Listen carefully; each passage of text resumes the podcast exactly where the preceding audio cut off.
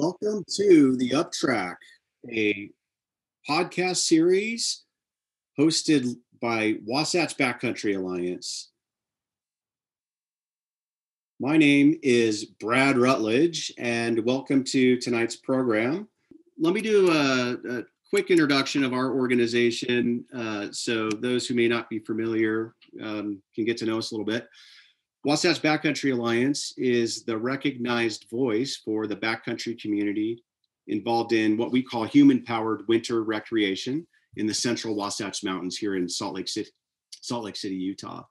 And human powered means uh, that we go and recreate in the winter uh, using our legs and our lungs and, and that sort of thing versus uh, riding ski lifts up. And so we represent a unified voice for our community. And that could be folks who want to go um, snowshoeing, split boarding, backcountry skiing, um, just hiking in the winter in the central Wasatch. Uh, the central Wasatch is really defined by I 80 uh, down to Point of the Mountain on the south end of the valley. If you recreate in the in the Cottonwood Canyons here in Salt Lake City, you're probably pretty familiar and most likely frustrated with a lot of the transportation problems that are happening with traffic congestion, um, crowding, um, finding parking spots, and that sort of thing. And so, uh, this podcast series is really dedicated towards diving deeper into a lot of the activity that's happening behind the scenes. Um, we've we've had um, two episodes to date.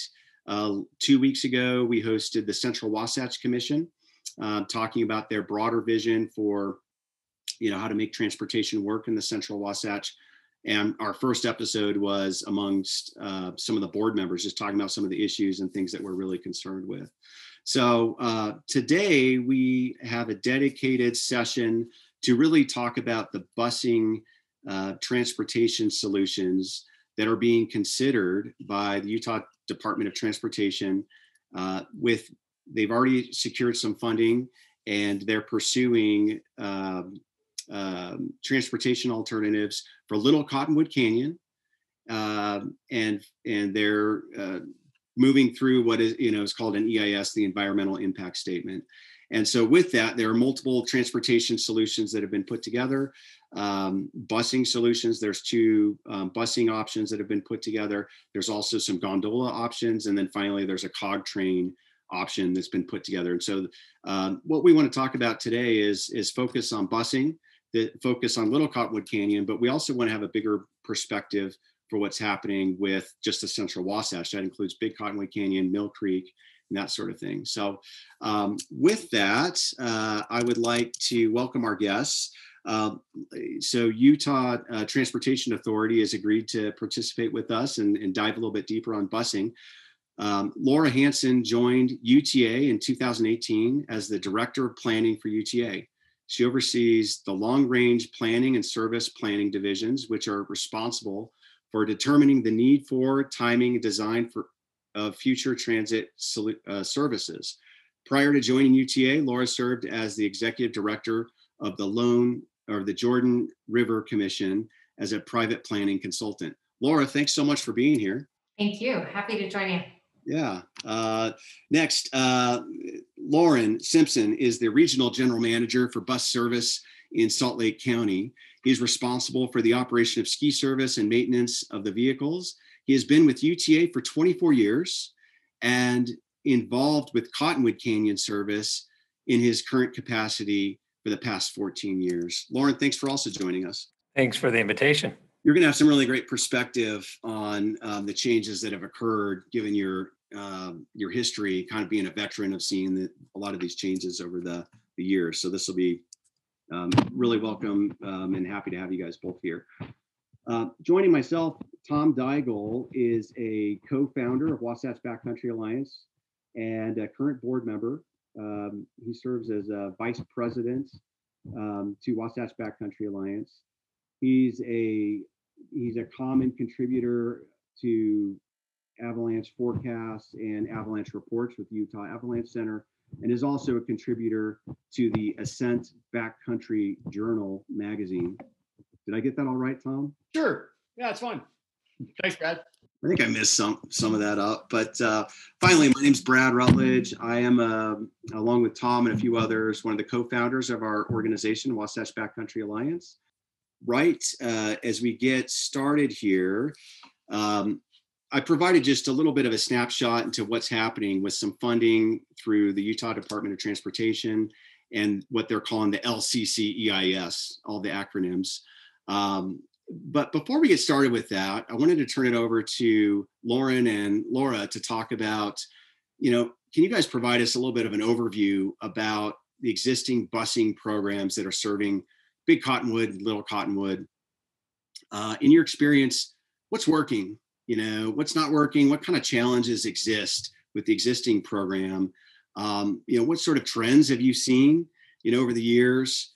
and you know maybe even you know what does success look like as we look at you know what UTA's role is in in you know helping people get where they need to be. Great, maybe Laura, I can I can uh, take a start at this if that's okay, and if I could share a screen, I have a few things here that might be helpful. All right, here we go. Great. Well, this shows 2018, 2019 ski report. This is some slides that uh, we'd used in a previous um, presentation that really will be helpful, I think, for this presentation because it reflects a full normal ski season, uh, our last uh, pre-COVID.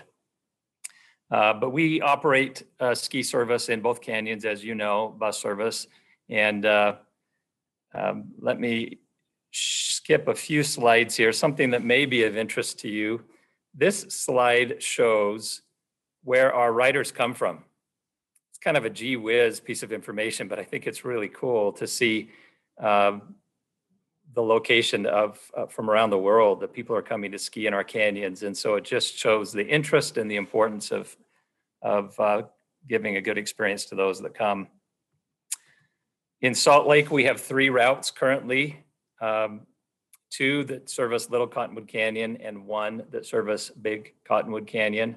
The 953 and the 994 service Little the 972 uh, up Big Cottonwood. During peaks, they both provide at least 15 minute frequency. And in Little Cottonwood Canyon, when you combine the two routes, it's actually about 10 minute frequency, meaning a bus going up and down that canyon every 10 to 15 minutes during the peak hours. We have 38 buses that we run this service between the two canyons. Um, I have another slide that will go into a little more depth in terms of ridership. Um, we've operated service in the canyon since the 70s. That's well before my tenure at UTA, of course. Um, and in the 2018 2019 season was a, um, a high season for us. I'm going to give a little bit of background to show some of the changes we made because I think that's important to, to, to know and to think about as we start planning for the future, kind of what has worked in the past to increase our ridership. Uh, we have dedicated supervisors that uh, oversee uh, the dispatching of operations because the dynamics of the canyons uh, are such with weather and congestion that we have to adjust on the fly. And so we have supervisors there um, throughout the, the service day to adjust our service as needed.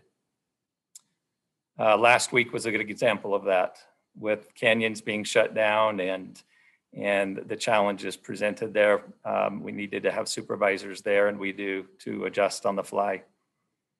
Uh, we um, only will have experienced operators operating that service.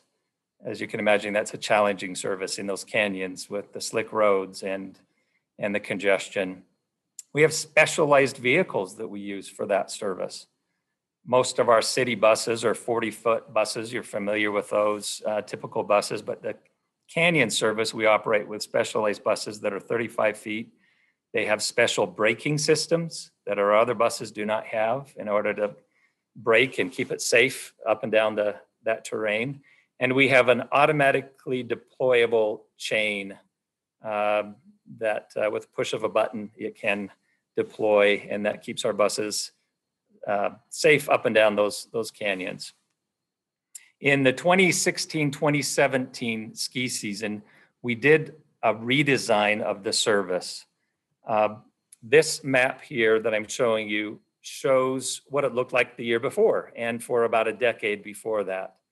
And you can see the lines, the colors on the map showing that we had about eight routes that covered the valley, the Salt Lake Valley that's um, showing from the downtown area. And then you see the Cottonwood Canyons there. We had eight routes that, that covered um, north and south in the valley, up and down the canyons. And, and we had kind of hit a, a plateau in terms of ridership. It Seemed like no matter what we did, we didn't really gain a lot of ridership. And so we got together with the ski resorts and others and huddled and identified we needed more frequency in the canyons. Um, that's a convenience that people look for. The less they have to plan their trip, they can just show up and know that a bus will be there pretty quickly, the more likely they will be to ride it. But we have limited budget. So we didn't have additional dollars to invest in that frequency. So we redesigned it. And so we took the eight routes and simplified them into three routes. They're shorter routes. And so we were able to increase the frequency about 30% more trips up and down the canyon. And that's where we began this 10 to 15 minute frequency during the headways. And both of them connect on the west end to a TRAX station. And then a number of park and ride lots on the way up and down the canyon. So, what happened when we did that? You can see on this screen um, in 2015, 2016, we had about 217,000 boardings that ski season. And when we implemented this change where we reduced the coverage, but by doing that, increased the frequency up and down the canyon, you can see we jumped by about 26% to 273,000 uh, boardings that year. And, um, and then again in the 2018 2019 season, we made one other modification with the Central Wasatch Commission and consultation with uh, many stakeholders where we shortened one route again to add some more frequency with the limited resources that we've had. And we also eliminated a couple of um, stops along the way. We had, we stopped servicing the park and ride lot at the base of Little Cottonwood Canyon. And the reason for that was speed. We found we were getting delayed so much in that lot um, that it slowed down our ability to turn that bus around and add frequency. And so we experimented that year by eliminating that uh, park and ride lot and and encouraging people to use the one at 94 South outside the canyon. And you can see the result of that increased frequency as well as a good ski year. Um, it went up again up to 320,000 boardings. Now that was the 2018 2019 year. The 2019 2020 was exceeding that rate. We continued with the same service level and the same strategies that we had in 2018, 2019, but then COVID hit. And so uh, everything changed. In fact, we had to shut down the season early. And so, course, our ridership is not shown here. Um, our ridership ended up being for the year much less. Um, but prior to shutting it down pre-COVID, we would, we our trajectory was to exceed that 320,000 uh, trips. Um, maybe I could have Laura talk a little bit about some, there are a couple of slides here to talk about some of our partners that we work with, and then um, we can answer any questions.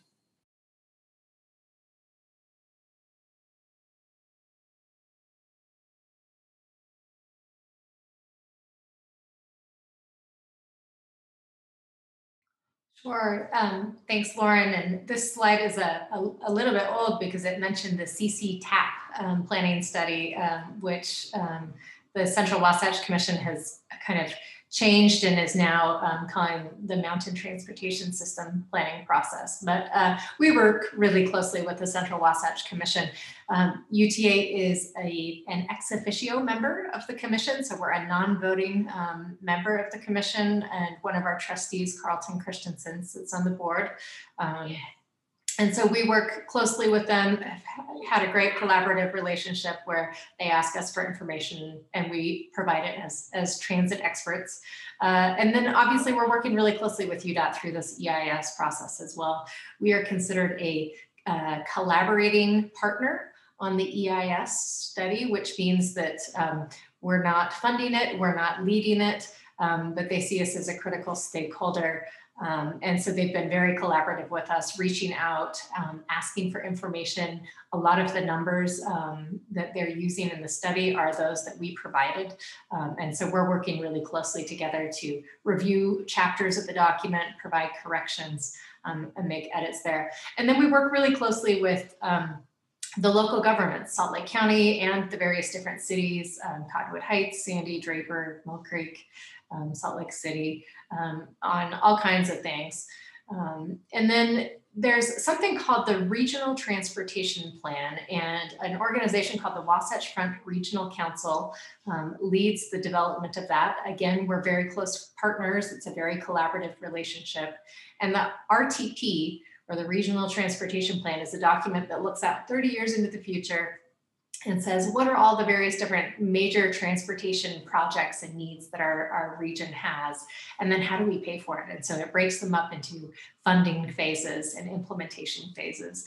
Um, and so that's another key partner. And then uh, we can we can skip the service choices topic other than Really quick, Laura, I wanted to suggest that you're welcome to add Wasatch Backcountry Alliance as a partner Oh. with your planning efforts. Um, to- I can send you the logo, WBA, we're good to go. That'd be fantastic. Thank you. We we are happy to partner and collaborate with anybody out there who who wants to visit with us.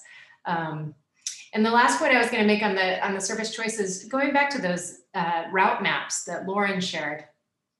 In service choices, we really asked our our community members, do you would you rather see coverage uh, covering as many places as possible with our bus service, or would you rather have as much frequency as possible? And this is a frequency oriented map, and you can see that higher frequency really drives uh, higher ridership as well, um, because we can consolidate our resources and provide a higher quality service in the places that we do. So, with that, um, I will turn it back to Lorin or to you, Brad, actually.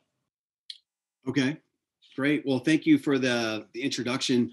Um, uh, you know, it's interesting to see, you know, some of the factors that are influencing ridership, you know, and I know Lorin, you mentioned this, these changes, but you also acknowledged there was a big snow year last year as well. Um, or the, you know, the year before, I guess that year that you were, you were quoting.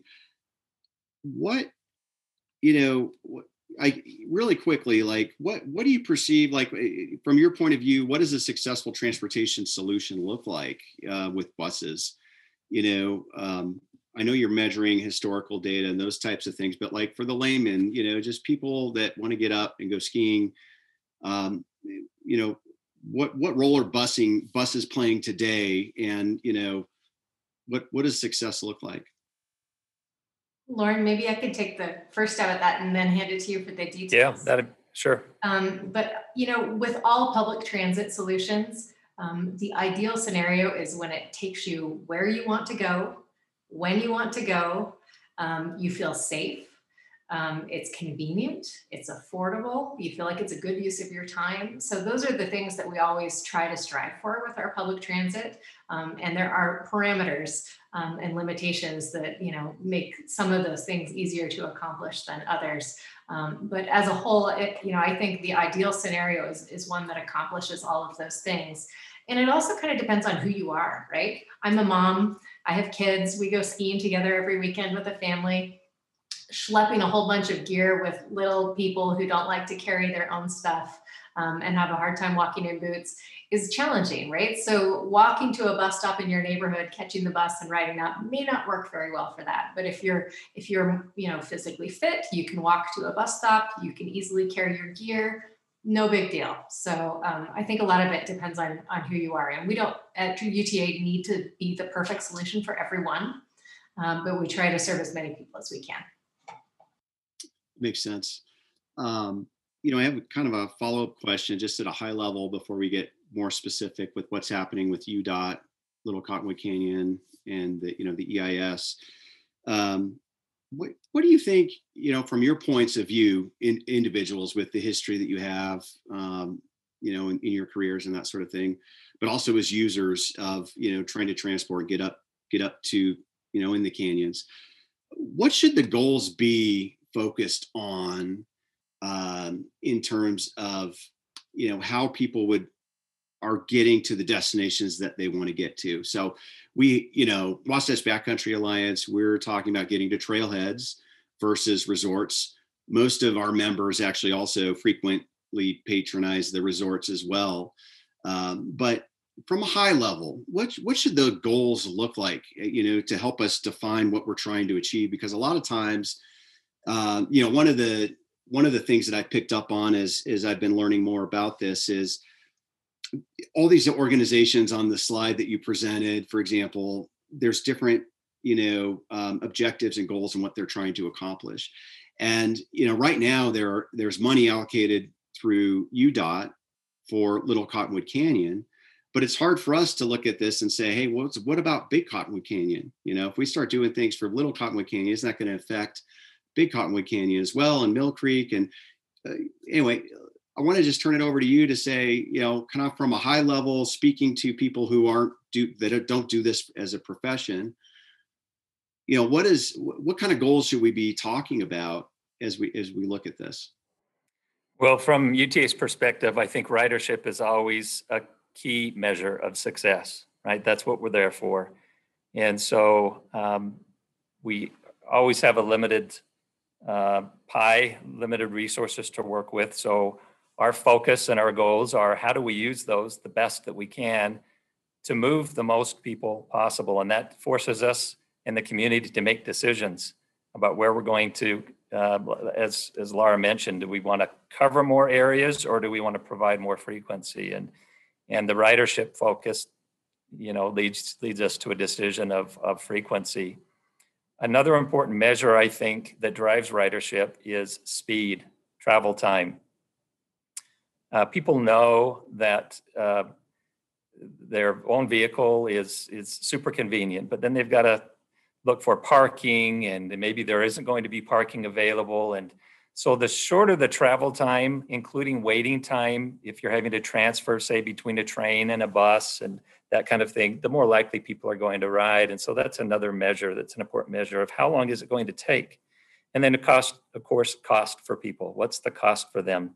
in comparison to to, to their own personal time and their, their vehicle cost. And um, you had asked a minute ago, and maybe we'll come back to this because I think there's a lot to say about this as we look forward to the future. But when it comes to travel time, congestion is such a challenge. And that may sound funny. You think, well, of course, that's that's the reason you have public transit. But congestion is also our nemesis. It is our one of our biggest challenges to providing the kind of service that people really are looking for. And so hopefully we'll have a little bit of time to talk uh, a bit more about that before we get too far. Right. Yeah, Laura, did you? have I, Go ahead. I'd I'm sorry, Brad. I was going to say I'd, I'd, add in terms of goals. Um, you know, we we really do need to think holistically. Um, the EIS necessarily has a scope. Um, you know, for a lot of good legal reasons, they have to draw some boundaries on what they study, but um, whatever we come up with, it's going to have to be a, a, holistic approach. We are good at that. We think system wide at UTA all the time, from Box Elder all the way down to Santaquin. Um, you know, I think it's going to take a lot of different people coming together, and probably not one single silver bullet solution. I think it's probably going to be a combination of things. Um, I have another quick question that I want to circle Tom in um, because he has a, a lot of um, insight and, and, thoughts and questions around this as well. But um, Lorin, you, um, I just started thinking, you know, when you were outlining some of the goals, um, how do you what what works to get people out of their cars? That's inconvenient. You know, Laura, you hit on something that I deal with. You know, I've got you know family and you know every time you've got to like you know load the car then unload and do something else it it's a challenge. Um, and it's frankly even though people really want to be a part of it you know we, we wasatch backcountry alliance for, several years has put together an event um, called shuttle day. And we have these sprinter vans and we bring people up to dispersed trailheads drop them off and pick them up and it's really like a limousine service. It's really kind of cool.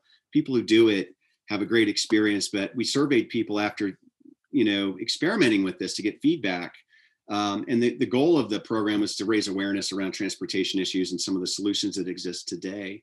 Um, and what we kind of found, reading between the lines, was that people love the idea of people riding the shuttle, riding the bus. But as long as those people do it, I don't want to do it. And um, you know, it seems really kind of common, even if you just you know speak with your friends. You know, everyone else should do it. I love it. It's a great idea. Just you know, it's not for me. So, what what's been successful in getting people out of their cars? Uh, frequency. Our experience has been frequency, and uh, the less people have to plan their trip, they can just show up and know, hey, this park and ride lot, I know a bus comes, and I'm going to wait at most 15 minutes, and it's going to get me where I need to go. That's got more people out of the cars. The challenge again is if we have such congestion in the canyons that even the buses can't move quickly, then that's a deterrent. People thinking, you know, maybe I could drive faster. Um, and and so the travel time really has has a, a big impact there. Um, I don't know, Laura, that's a perfect question for a planner like you to to address as well. No, I, I think you hit the nail right on the head there, Lorin. I, I use the analogy imagine if your driveway had a gate at the end of it and it would open once an hour. And so you can go to the grocery store, you can take your, your car wherever you want. You have to plan around that gate opening and then also being open when you want to come back home. If it opens more frequently, you have all kinds of flexibility. And so that's the, you know, the analogy for frequency on transit. It gives you so much more flexibility. Yeah. Um, what about disincentives? You know, it doesn't seem like people really get out of their car unless they have to. You know, so I've been up to Jackson Hole recently, and um, the parking really you have to park somewhere and then and take a bus, and it's not a big deal. Um, and then when I was up in that area, I also wanted to go up with my family and ski at Grand Targhee. Well, their parking lot filled up, and it's actually kind of a mess, like it's been down here. Um, and so it really forced people that wanted to go up and ski they knew the parking lot was going to be full to to take the shuttle and the bus from town. It's like a 25 minute drive, and uh, me and my family did it, and it was actually fantastic. Except for on the way down that bus, and I know it was an anomaly. It was like 45 minutes late, and I was like, you know, this probably doesn't always happen. But the reason people are doing is you, you sort of are forced to do it. Um, it seems like some sort of I don't know, forcing mechanism seems required because most people it's just too convenient. You get in your car and you don't want to get out of your car. That's what I was going to say. What's the disincentive to take transit? The fact that there is no disincentive to drive. Mm, there you go. That makes sense. So, so if you have an option and, and you know take your vehicle up, and if you're if you're confident that you can get a, a parking spot, right. then um, that's a disincentive to look for other alternatives. Something we need to have really good service there, frequency, get people where they need to go. But then there needs to be some kind of incentive to get there. I think uh, I love Southern Utah, and I go to Zion's quite often, and everybody uses the shuttle. And the, why? Because that's what's available, and that's what you have to use to get in there. And it works great because that shuttle has a free, a free um, access and uh, and no deterrence. It's quick, it's as fast as your car. They're not competing with traffic. So that kind of gets us to looking forward to the future. But uh, yeah, we need some incentives to ride and disincentives to drive. I have one follow up question to that. And then I know uh, Tom has a good uh, direct question for, for both of you. Um, do, do you feel like, um, you know, we'll get to the point where we'll really be restricting automobile traffic, you know, um, fun, you know, charging high fees and, you know, essentially requiring people to do it. it. It seems to me, in my experience, you don't do it unless you have to, or it's extremely expensive, or there's, you know, there's just not going to be any parking. Um, do, do you feel like that's going to be part of the the solution that we're, you know, I don't know if we would ever go to like no cars except essential, you know, workers and things like that. But like for recreational users, I mean, do you see that as being like a viable thing that would happen? Would you be in favor of that? Do you know, not soon. Um, I think Utah's approach really is to provide a carrot more than a stick. I think that's just part of our culture here in Utah. Um, and maybe combining this, the carrot with the stick a little bit. And so you have a little bit of a nudge um, from both directions. You know, our region is expected to double in population by 2065. That's a lot of people. Um, and we don't necessarily have, I mean, we're bounded by mountains and lakes. we don't have space to build roads to solve all of our congestion problems. And so at some point, it's going to get so congested that we're going to have to make some tougher decisions. And that may mean tolling, it may mean, um, you know, congestion management, um, congestion and pricing on freeways. Um, you know, there's going to have to be a combination of policy tools. And one that we found actually um, is is interesting is free free transit makes a big difference too. So you know, it, not just the the kind of penalizing tools, but we can incentivize um, people to ride transit as well. Uh, Tom, I, uh, let's transition a little bit and start talking a little bit more specifically about you know the Little Cottonwood Canyon and the transportation alternatives out there. I'll turn it over to you. Great. Thanks, Brad. Um, I think that most people who are paying attention know that and looked at the EIS that there are effectively three options that UDOT has come up with. The first is um, expanding bus service and sort of the other sort of um, aspects of that, like possibly a third lane, possibly snow sheds. Um, another is a gondola, and another is a cog train system up Little Cottonwood Canyon. And as everyone knows, each of these, uh, well, at least the, the gondola and the um, train have their their advocates, including, uh, interestingly enough, the former director of the UTA, who I'm sure you know well, is a big advocate for the, the train. Um, so I'd like to, I think that a lot of people have their own opinions about, well, a gondola or a train or, or buses. And we, part of this process is for people to sort of understand those more thoroughly and be able to vet them themselves. And certainly that's what the Central Wasatch Commission is doing. And for that matter, the governor and the state legislature, and probably the congressional delegation as well, are trying to figure out what's going to be best. So what I'd like to hear from you guys is uh, sort of are can you advocate to us that um, expanded bus system an expanded bus system is indeed the preferred solution? Or or really is it? You may not even necessarily think think that. It might be something in conjunction. So can you speak directly to the three options and how your the bus option fits into that Sure, I'll take a stab at it, Lorin, and then um, jump in however you like. Um, yeah, it's we're in kind of an unusual position and a little uneven playing field because we're a public agency, right? We operate on public tax dollars. We're not a business. We don't have. I mean, we have a product to sell. Um, but our job really is to be really um, you know factual and provide good information and allow the process um, the right project to emerge or the right solution to emerge from the public process. And so um, i think by UTA just trying to be very factual and just saying these are the limitations, um, it comes across sometimes that perhaps we don't, you know, bus isn't as as viable as the other solutions? I think it is, as long as it has the right support. Um, we love bus, we love trains, we love all the modes at UTA. Um, and there's a right solution and a right place for each of those different modes. Um, and the key is just you know figuring out which one fits in that particular setting or need. Um, and so in order to make bus viable, uh, Lorin Lorin mentioned this earlier. We've got to deal with the congestion so that the buses can move. That's the biggest constraint. Um, but we really do think buses could work great. Um, I'm not going to speculate and say which of the three alternatives that I think is best um, because I don't think that's our role as a public agency. Um, but I do think the right project will will emerge from the process.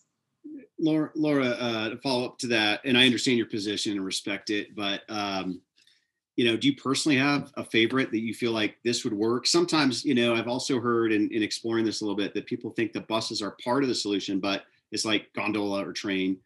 Um, you know, I mean, you you get this, right? You know it, and and I understand your role of, you know, sort of, you know, playing that role, but I, I think in many ways, like we'd love to hear, like, what what do you really think is the right solution? I mean, do you think that you said we could make buses work if we have to, or something, or like I love buses and that's the right solution. I mean, what what do you personally think for real? Oh, you're you're putting me on the spot here, and I'm going to get in Absolutely. trouble with my work. But um, no, you know, I think it's going to be a combination. I think buses will always be part of the Canyon solutions, no matter what capital project we build at some point in the future. um, there's there's you know there's always going to be a role for public buses. Um, so I think a hybrid approach is going to be uh, what happens long term, probably. Um, I'm a big proponent of growing into transit, um, starting with something that's attainable, it's manageable, um, meets the, the needs of today while having a big vision for the future. So, um, you know, 100 years from now, we're probably going to need we're probably going to need a capital project at some point. Um, whether we're ready for that right now or not, um, I'm going to let the process determine that. Can I add something to that? Um, from from the one that runs this service, right? My preferred solution is the solution that really addresses the congestion, right? And any of those alternatives could. Um, they have different pricing, and each has their pros and cons. But um, our number one challenge right now in the canyons is there are two actually. So the number the two biggest challenges we have is we have limited funding and the congestion that exists currently. And if I had to prioritize those currently, I would put congestion first. And the reason for that is the reason for that is we have 10 to 15 minute frequency during the peaks um, in Little Cottonwood Canyon.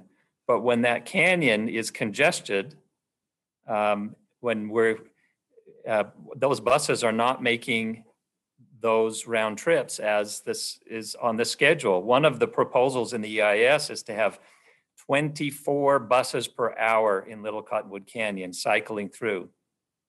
If we don't deal with the traffic that's that's there, it's kind of which comes first, the chicken or the egg. You know, they're both part of the.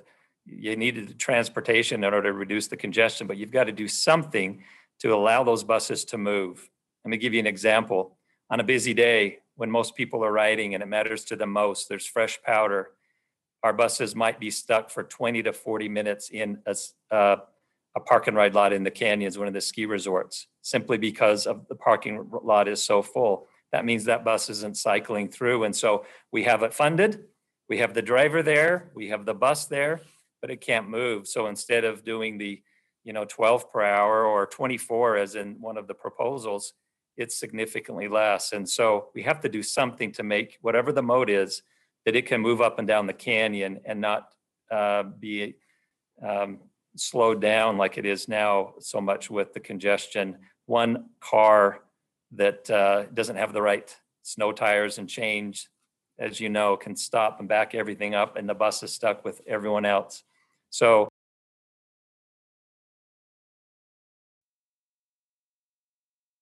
you know, two things I wanted to uh, talk about um, is that, that both of you just highlighted. One, would the third, third lane as one of the bus alternatives serve to re- alleviate that congestion, dedicated lane? Um, and what are, you know, around that large project, um, you know, what are the impacts comparing the third lane to the the cog train, let's say? Environmental impacts, time frame impacts, cost impacts. Um, do you guys think that's a good solution to alleviate congestion? So, just third lane would be the first question. Then, a follow up question that I know people talk about is Are there plans to um, uh, grow the parking um, outside of the base of the canyons? Um, what does that look like? And, are, and what and uh, how do we get people more from their homes? I think Laura, you talked about getting people from their homes up there versus bringing people to the mouth of the canyon, creating congestion, and then having them get out of their vehicles and go to a new mode. So there's a couple questions. One about the the third lane and the the, expan- the expansion of the dedicated lane, and then some questions about parking. Lorin and I are both waiting for each other to take it. Uh, yeah, okay. you, you you start. Um, you know, obviously a third lane allows the buses to move faster, right? It's there's more roadway capacity, allows allows a bus to move faster. The alternatives, there's some little uh, fact sheets that UDOT has on their website that explain this really easily. They show travel times with and without it. Um, if it's a transit only lane, of, of course, that allows us to move even faster. There are some other things that we could do. Of course, there's impacts with that too, right? It's a larger footprint. Um, there's water quality impacts of that. There's some visual impacts, I think, of wildlife crossings. Um, having that many cars um, going up and down the canyon creates a real big barrier for wildlife. Um, so, you know, there's there's pros and cons of all of these. So it depends on which uh, which element you're analyzing, and if it's purely travel time, it makes it makes a big difference for us. It really does. Yeah, as long as there are cars in the canyon, that we're competing with, and there needs to be some strategies that make it so that we um, aren't stuck with everyone else. Otherwise, we can double the amount of investment and not deliver any more service effectively, right? Because they're sitting there. Um, and so a third lane is is a really interesting idea, but there's some other things as well that may not replace that. But um, if we can keep those buses on the the the, the road itself and out of parking lots, if we could uh, pick up and drop off people at the resorts without going into their parking lots, boy, you could save sometimes 20 minutes each stop. And think what that could do to cycle that bus, use the resources that we have already to increase the frequency and make it a, a much faster trip. How, how do you do that? Can you describe what? Can you describe what that would what that would mean? I, I guess I'm not sure. Just maybe give the picture of um, the dropping off, you know, versus going into the parking lots. I don't I don't know. Yeah, so it would, there need to be some infrastructure built, right? Um, where that bus would stop and have a stop on the canyon road, not in the, in the uh, parking lot. That mean the ski resorts would need to have some infrastructure to get the people from the bus to the lift in, in a, in a pretty simple way. And so this is a bit down the road, but things like that are, are would save significant time and make it possible to increase uh, our frequency uh, without much increase in cost. Are, are, are you guys in favor of a third lane? You know, I, again, I think it's we want to let the process kind of determine whether you know No, that's. no, no, no. I know we're so political. I know it's hard. It's hard. Um, but you know, it there's no doubt about it. It does speed up the traffic um, or speed up the, the buses. One thing I wanted to mention, being that you're the Backcountry Alliance, um, buses are so much more flexible to address uh, trailheads. Trail, you know, if you're not just going directly to the resort, there's so much more flexibility with the bus system to accommodate that. Um, but the more times you stop, the slower the the travel time is, and so there's the trade-off there as well. I have a question uh, to to that point. Is um, specific to Little Cottonwood Canyon. As you probably know, the the um, main non-Alta uh, bus stop or trailhead for us is the White Pine Trailhead. Um, and the bus, as everybody knows, the bus does not stop there. Um, it's a bit of a blind corner. Um, it's a limited, you know, there's no ability for a bus to turn around there, et cetera. So um, given that uh, any of these macro solutions that UDOT is um, sort of talking about in their EIS are uh, at least several, if not many years out, um, what can U- UTA do about servicing uh, the White Pine lot? Since, as you point out, a bus is a lot more convenient for dispersed user users. Yeah. I think um, you know if we could get together with the right stakeholders, the Forest Service and um, UDOT, it's totally possible to build some additional uh, bus stops in places that would access those trailheads. Um, we do have a limitation that any bus stop we build needs to be ADA accessible, which I know feels sort of silly when you're talking about um, a, a, really steep trailhead, right? Um, but it is something that that we need to um, include. So there would be some infrastructure. There would be a concrete pad um, that would allow the bus to uh, let a wheelchair out. But that's something we could do right away, I think, with the money. Uh, you know, if there was money for it. There would also need to be an, an easement, um, you know, a shoulder there that would be su- sufficient to get that bus out of the traffic's way simply for safety. Um, one of the things uh, I want to backtrack just really quick um, because we're, you know, these always just you run out of time really quickly. Um, um, and we didn't really talk about parking, and so maybe we can circle back if we have a few minutes. But um, of the uh, Little Cottonwood Canyon EIS, and there's the two busing alternative transportation alternatives. Can you provide like a really brief kind of highlight of the differences of the alternatives and what the visions look like for those? And then maybe just provide us with what are the pros and cons of both of those And you know, I'd love to get your personal opinion on what you really like. Um, and you know, th- to be honest, like you know, we heard CWC kind of say on our podcast two weeks ago that they didn't feel like buses standalone could do it. Now, I heard both of you say that it's possible. Um, and so, anyway, if could you provide a quick snapshot and just because we're you know don't have a ton of time and give us some perspective on both of those.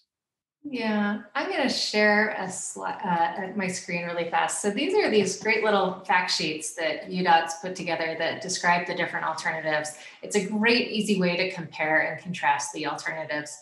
Um, the, the main elements of the bus alternatives are um, some expansion of roadway width along Wasatch Boulevard um, because not only do we see that red snake of lights in the canyon, uh, but there's a lot of congestion just getting to the mouth of the canyon. Um, and so that's one of the ideas um, included in this proposal is expanding that to allow us to move a little bit um, faster through there. The big difference is that there is no roadway widening in the canyon itself in one of the alternatives. In the other alternative, um, they do include roadway widening. So that's that peak only or bus shoulder, uh, bus only shoulder lanes. The, the big trade-offs there are cost. Um, to add an additional lane, I don't know if you guys can see my cursor, but it's about, they estimate $481 million uh, versus 334 million in capital costs on the, um, the alternative without the third lane. The other big trade-off is travel time um, 54 minutes of travel time uh, if you were to ride transit without the third lane versus 36 minutes of travel time with the third lane. Um, the one thing that is interesting too is that even if you don't ride transit, having that third lane um, also reduces the travel time for driving a per personal vehicle from 42 minutes to um, 38 minutes. Both include snow sheds, uh, which I know are, are um, a heated subject for a lot of people. Um, you know, whether or not they're needed, I, I don't know. I'm not in, you know, one of UDOT's avalanche people, so I don't know um, about that. But again, anything that keeps traffic moving um, and eliminates the need to to close the road um, would would keep us moving. So really, the big difference is is just this third lane piece, and I believe that tolling and some sort of vehicle occupancy management is included in both scenarios as well. Do you, do you like one of the uh, solutions over the other one? Um, you know, you know, again, I think it really depends on on what your what your focus is, right? I went into urban planning because I I thought, you know, first I wanted to be a forest ranger. I wanted to be outside all the time. And and then I finally learned that, you know, if I plan our cities better, we can preserve the natural spaces that we love. Um, and, and keep them pristine. And so I, I really truly feel very conflicted about all of these. I have such a personal environmental ethic um, but also we want to keep the, the buses moving and move people. Um, and so, you know, I, I think it, it's an ish, interesting predicament. Um, I also think it's interesting, this idea, kind of the carrying capacity of the canyons, right? If we put in a solution that moves a ton of people up and down the canyon, you know, are we going to overwhelm the ability of our of our beautiful mountains to to manage that many people? And what are all the impacts of that? And so, boy, there are no easy solutions here whatsoever. You know, uh, the capacity is something that we hit on a lot, and it's it feels like we're not getting good answers to it. Um, the current capacity limitations on the canyons are literally parking spots for the most part, and then there's people that ride transit. The thing that worries uh, me, and you know, I know we've talked about as a board for Wasatch Backcountry Alliances, the expectation is that um, regardless of the transportation solution for Little Cottonwood Canyon, is that all parking spots would remain would still be filled on big days, big weekend days. And then we're now moving a thousand people to upwards of three to four thousand people per hour on those big days into the canyons. Is that the experience we really want? Yeah, yeah, it's interesting with these carrying capacity studies. I mean, federal land management agencies do these all the time, uh, but it's all geared towards whatever your management objectives are. And if I manage Disneyland, you know, I, I don't mind having infrastructure and people everywhere. That's the management objective I want. But if I'm trying to manage a wilderness, um, area with limited visual impacts, limited noise impacts. Um, and the ability to, you know, to, to see wildlife without, you know, hearing a snowmobile come by.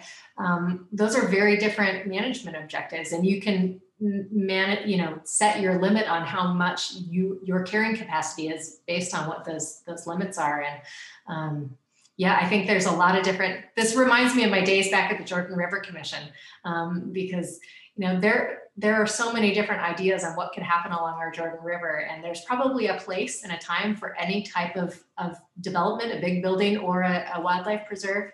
Um, we just need to find the right places and the right ratio.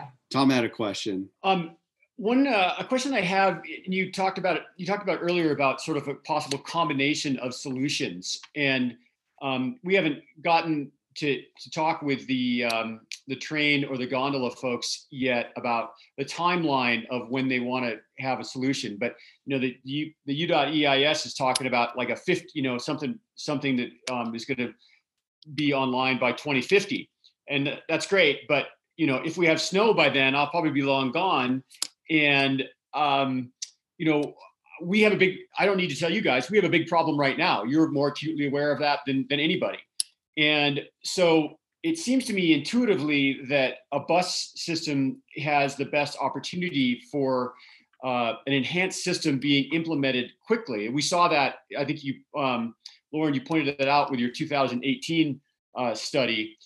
And so um, I guess what I'd like to find out is from you is what can what can the bus system do for us both in the short term and then maybe transitioning do you see it possibly transitioning towards a long-term solution? So like if they say okay we're going to do a gondola and it's going to be ready to go in 2035 what's going to happen between 2022 and 2035 and is that really is that going to be a bus solution? And do you think you'll be able to ramp up effectively to avoid the red snake in both canyons not just lcc but both canyons between now and then Boy, I can I can start at this, and then Laura, with her uh, great planning vision, um, can can add to that.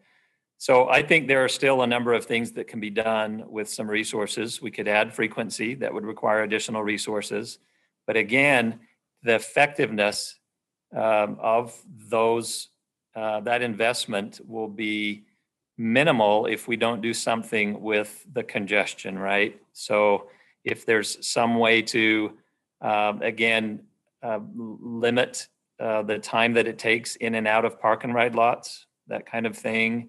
Outside of the canyon, maybe getting some a dedicated, uh, using the middle lane just for transit to, to get to the canyon more quickly.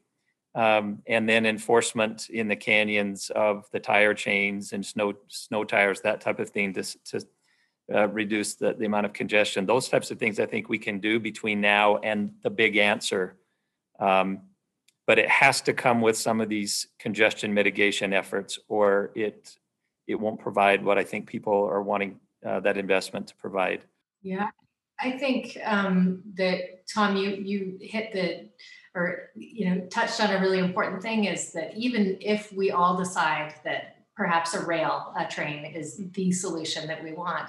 Um, it's it's a long ways out still, right? That's a lot of money to accumulate in order to build it. There's a lot of federal approvals. You've got to do the environmental process on that um, uh, by itself. You know, it has to have you know its own clearance um, once you once you figure that out. I'm assuming. Don't quote me on that. Um, maybe this would take care of it, but um, you know, it's going to be a while before something's implemented. And so I, I do go back to that idea of kind of growing into the solution and what can we do today in order to, um, to address the issues. I do think um, in terms of kind of a, a, hybrid solution, it's good to have a backup always too, right? And, um, you know, there may be some sort of emergency where, or a, a mechanical issue or an accident um, on one of these, uh, you know, either a gondola or a train. And it's really helpful to have another way in and out um, for people if, if we need that. Um, obviously, there's a lot of residents in the canyon as well, and they need the ability to be able to get in and out. And so, maintaining roadway access, as long as you've got roadway access, you can put on a bus on it, um, and you might as well take advantage of that. Well, um, we are running out of time. It's just amazing. Um, you know, uh, it, it's such a complicated kind of issue. Um, I want to just follow up really quick as we wrap up, and then Tom, think of any final questions you have because uh, this has been really helpful. What What are some things that you envision? Because regardless of where it's at, you're working on the day to day now, and you're probably looking ahead for your plan for next year. What can we do right now to alleviate traffic congestion and next year? I mean, a lot of people really do think about that. They're they're not worried about 2050. I mean, I love that we're planning for that. Um, but you know, what what can people expect to see? I mean, what I think people want to support some because they're they're tired of it. They're frustrated. Uh, they get angry about it. Like, what's in the works, and what what can we do to solve it now? I can share a couple of thoughts operationally. Um, in the immediate, I don't know that there's a solution to disincentivize people from driving or incentivize them to, to get to the bus, right? That may be a phase two or three. But right now, uh, when we have the congestion, having maybe an escort from Canyon, uh, the, the, the uh, police escort to get around uh, that congestion. So those buses that should be going every 15 minutes can actually deliver that 15 minute frequency What's um, what would what's stopping something like that from happening? I love that idea. Uh, resources. I believe the legislature has been working on uh, maybe providing some resources uh, uh, to be able to do that, and maybe something will come of that this year. But it's just a matter of resources. I think people are willing, but on those days that we need it the most, our own transit police and those the police in the canyons are the busiest, right? And so needs to, we need to bring in additional. Um, resources to do that. So assistance getting around that and then priority getting up and down the canyon once those canyons reopen, you know, after an avalanche. That's something we can do right now. We do a bit of that. The more that we did, uh, the better uh, the service would be right now do you know a, a, champion at the legislature that likes that idea? I mean, like, let's do it. Like, it, to me, it, it seems like a, a, minimal cost considering these other massive, huge capital expenses that we're looking at. Yeah, I don't recall who the champion is right now, but it's it has a lot of support. It seems. Laura, do you know?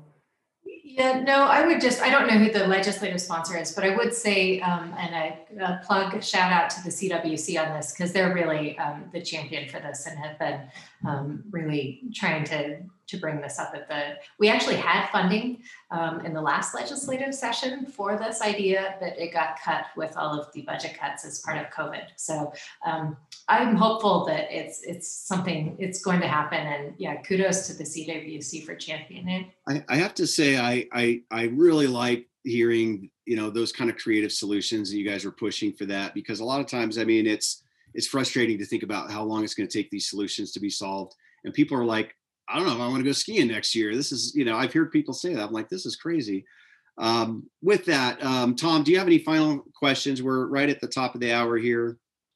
Um, let's see. First, I I want to kind of uh, just reiterate to the folks watching that um, you know two years, two seasons ago, uh, UTA sort of stepped into a bit of a void and said, "Hey, we can improve uh, the service here. We have um, with higher frequency." Um, but you didn't have any, any budget for it. You said we could do it if we have if we had the budget, and the CWC uh, did contribute a fair chunk of money for that. And I think that uh, I can speak for the board of the Wasatch Backcountry Alliance that we were proud to be able to support that with money of our own. Our members, you know, uh, it, it's a it's a free membership to the Wasatch Backcountry Alliance, but we have fundraisers and people uh, donate money at the end of the year, that kind of thing. And we were happy to donate money. And I think that um, even though that was a big snow year and people were, um, you know, that we had the crowds regardless, it would have been that much worse if it wasn't 320,000 people riding the buses. So we appreciate the good work that you guys have done. We appreciate the good efforts that you've done. Um, and I think that we all agree that in the short term, uh, meaning really probably five to 10 years, unfortunately, is sort of short term, even though short term for me is what am I going to ski tomorrow? Um, that we all are really relying on um, UTA to help alleviate the traffic problems in the short term. And it's nice to talk about these pie in the sky things, but as you point out, they're they're uh, they're far out in the future. So in the short term, we really um, want to sort of extend our gratitude towards you guys and encourage you to keep on pushing to alleviate this congestion and keep the bus frequency up and keep thinking about ways to improve it so that even if backcountry skiers are driving up to go to White Pine, we know that there are a lot of resort skiers who are taking the bus and are not um, not driving up, getting on our way when we need to go get our, our uh, first tracks. So Boy, we feel the same way. That partnership, that was a real success story, wasn't it? Yeah. So by modifying the route a bit to shorten it, we were able to increase the, the, the frequency and then the contribution that came uh, with your help through the CWC. That really, it was successful.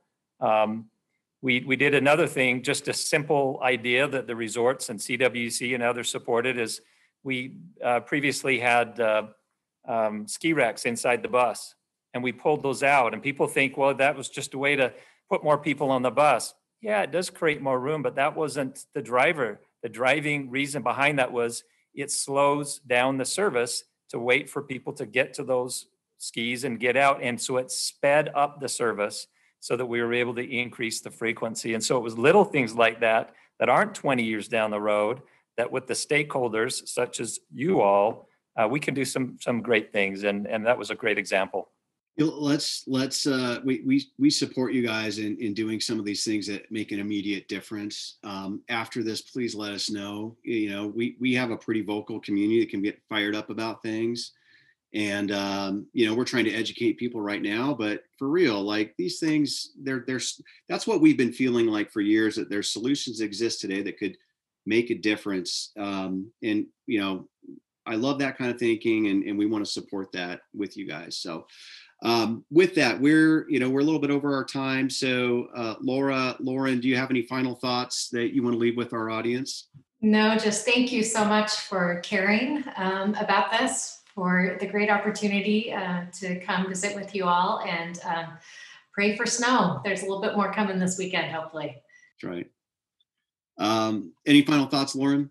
Oh, no, thank you so much. I think we have a common passion for the canyons and wanting to make a difference, and we all recognize that there are challenges, and so we want to be a partner to help solve the problem. Well, thanks for that. Uh, you know, I wanted to highlight, you know, we we just kicked off this series called the Up Track, you know, about a month ago, and th- this live event is great. But then it gets almost immediately, it's available to view on Facebook after this, and then we also launch this up through different podcast venues. And we've been having, you know, 500, 600 plus people tune in and listen to this. And so people are really interested. They're probably really pissed off and angry about what's going on. But, you know, communicating what's happening here has helped us understand more about the issues because it's so complicated. And, uh, you know, our hope is that, you know, our community can better understand what's happening as well. So really want to thank you for participating. I know it's after hours, and that sort of thing. Um, so thanks so much. And before I wrap up, we do have Wasatch Backcountry Alliance is doing a fundraiser. Uh, you can visit our Facebook page or wasatchbackcountryalliance.org. We have our Backcountry Film Festival you can do from the convenience of your home and download these really fun, um, amazing videos that, you know, really about being out in the backcountry in the winter. So I'd like to encourage everyone to do that. Um, in two weeks, we have our next um, episode of the Uptrack, and we'll be featuring um, advocates of the gondola. And so we're really looking forward to that discussion. So with that, I want to thank everyone for participating, everyone for viewing it live, and everyone else who is uh, listening into the recorded um, episode in the future. Um, have a great weekend, you guys. Thank you so much.